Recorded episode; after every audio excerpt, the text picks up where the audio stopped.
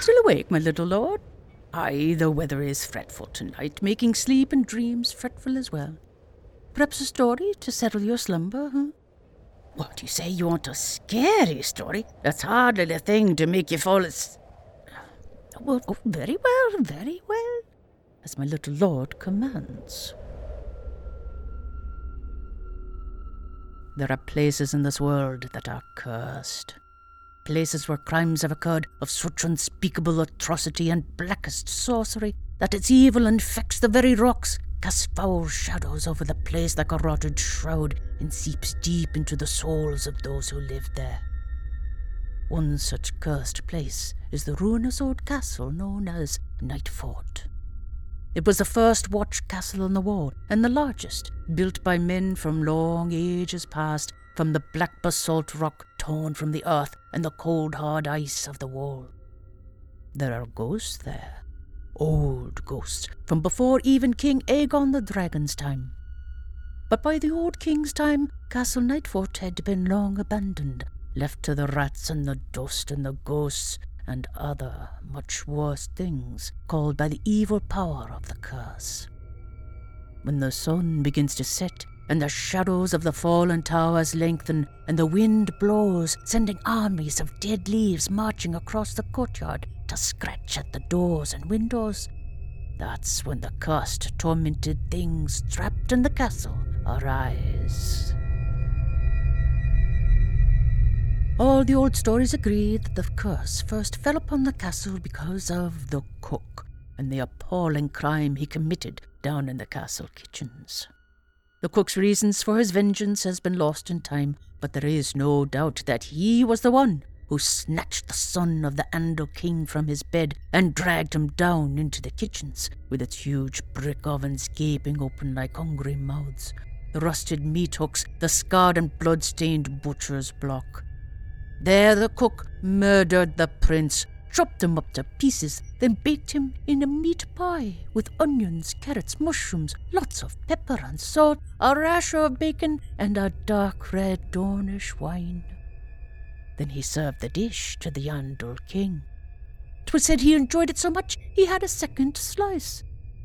For this unforgivable crime the gods cursed the cook, transforming him into a monstrous white rat with blood red eyes, condemned to only eat his own young. He still roams Nightfort to this very day, devouring his children, the rats, but his hunger is never sated. 'Twas not for murder the gods cursed him, nor for serving the Andal king his son in a pie. A man has a right to vengeance. But he slew a guest beneath his roof, and that the gods cannot forgive.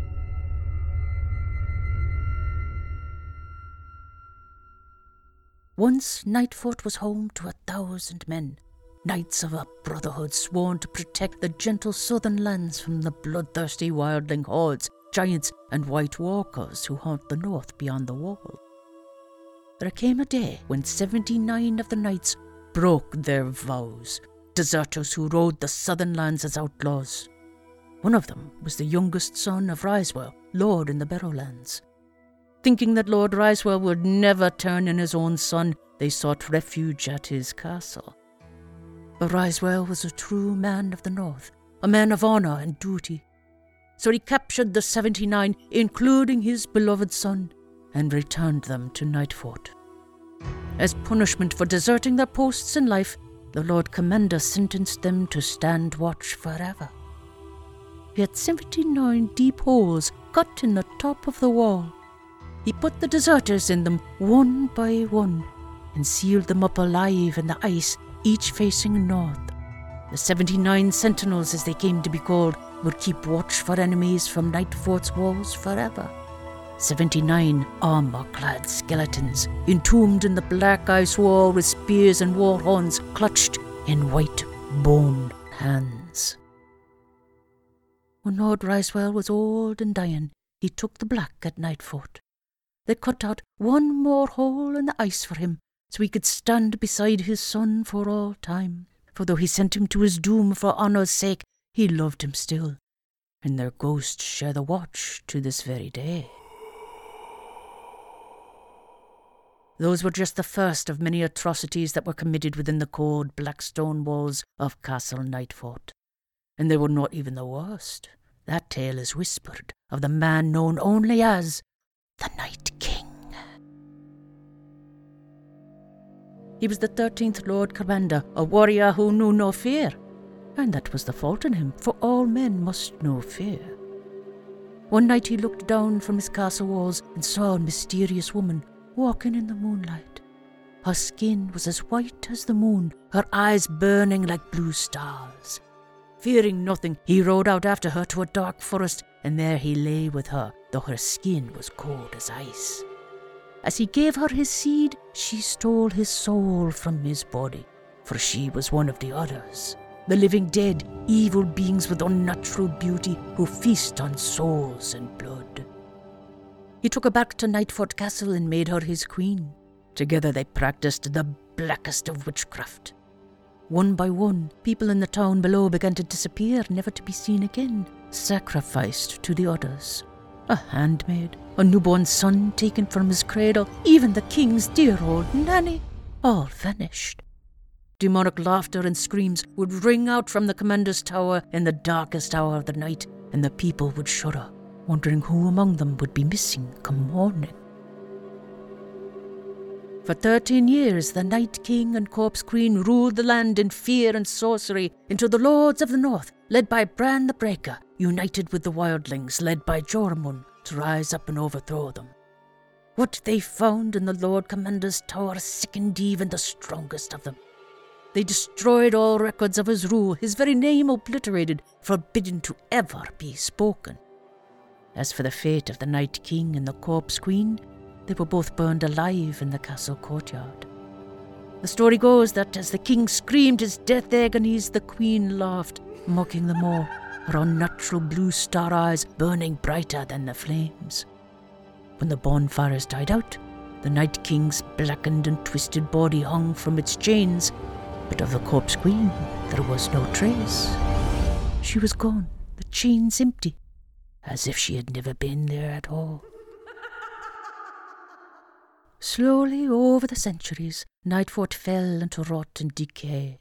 Whole wings of the castle were abandoned to the ghosts, where the Rat King and thousands of his vermin children crawled and thrived. The Brotherhood of Knights still made it their home, but now scarcely a hundred were left to guard the north, where there once was a thousand.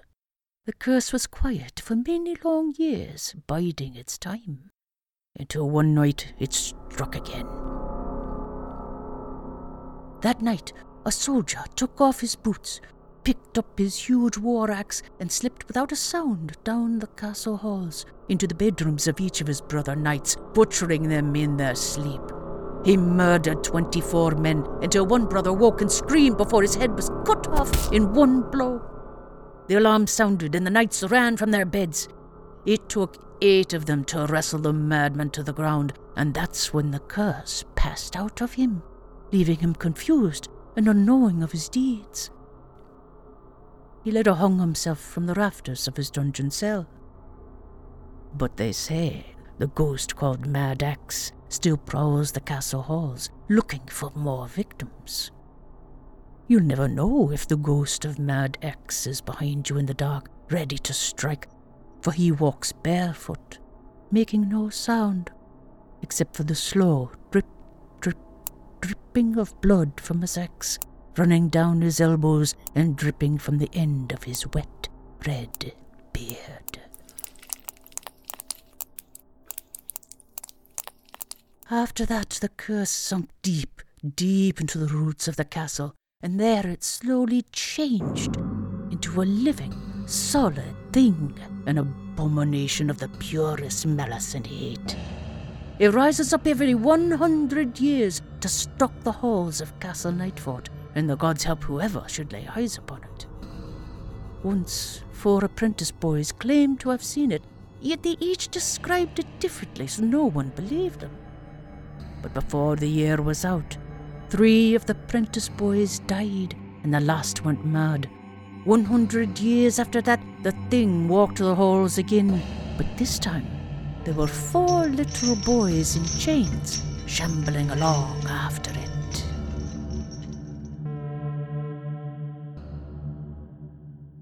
There are places in this world that are cursed, and one such place is the ancient castle known as Nightfort. If you should ever enter those gates, walk those haunted halls, then may the gods have mercy on your soul. And there are your scary stories, Bran, as my little lord commanded. It must have made you sleepy since you've snuggled so deep in your blankets I could hardly see your wide eyes peeping out over the top. So, I'll blow out your candle and leave you to your rest, sweet summer child. What, don't blow out the candle? Nonsense, it might burn the whole castle down. There, I'll just take my own candle and leave you all alone in the nice quiet dark. And if you still don't sleep, mayhap the Night King's ghost will come visit to tell you more scary stories. Didn't you know? The Night King was a Stark of Winterfell, and who could say? Mayhaps his name was Brandon. Mayhaps he slept in this very bed in this very room. You have so much in common. And with that, I'll wish you good night, little lord. Sweet dreams.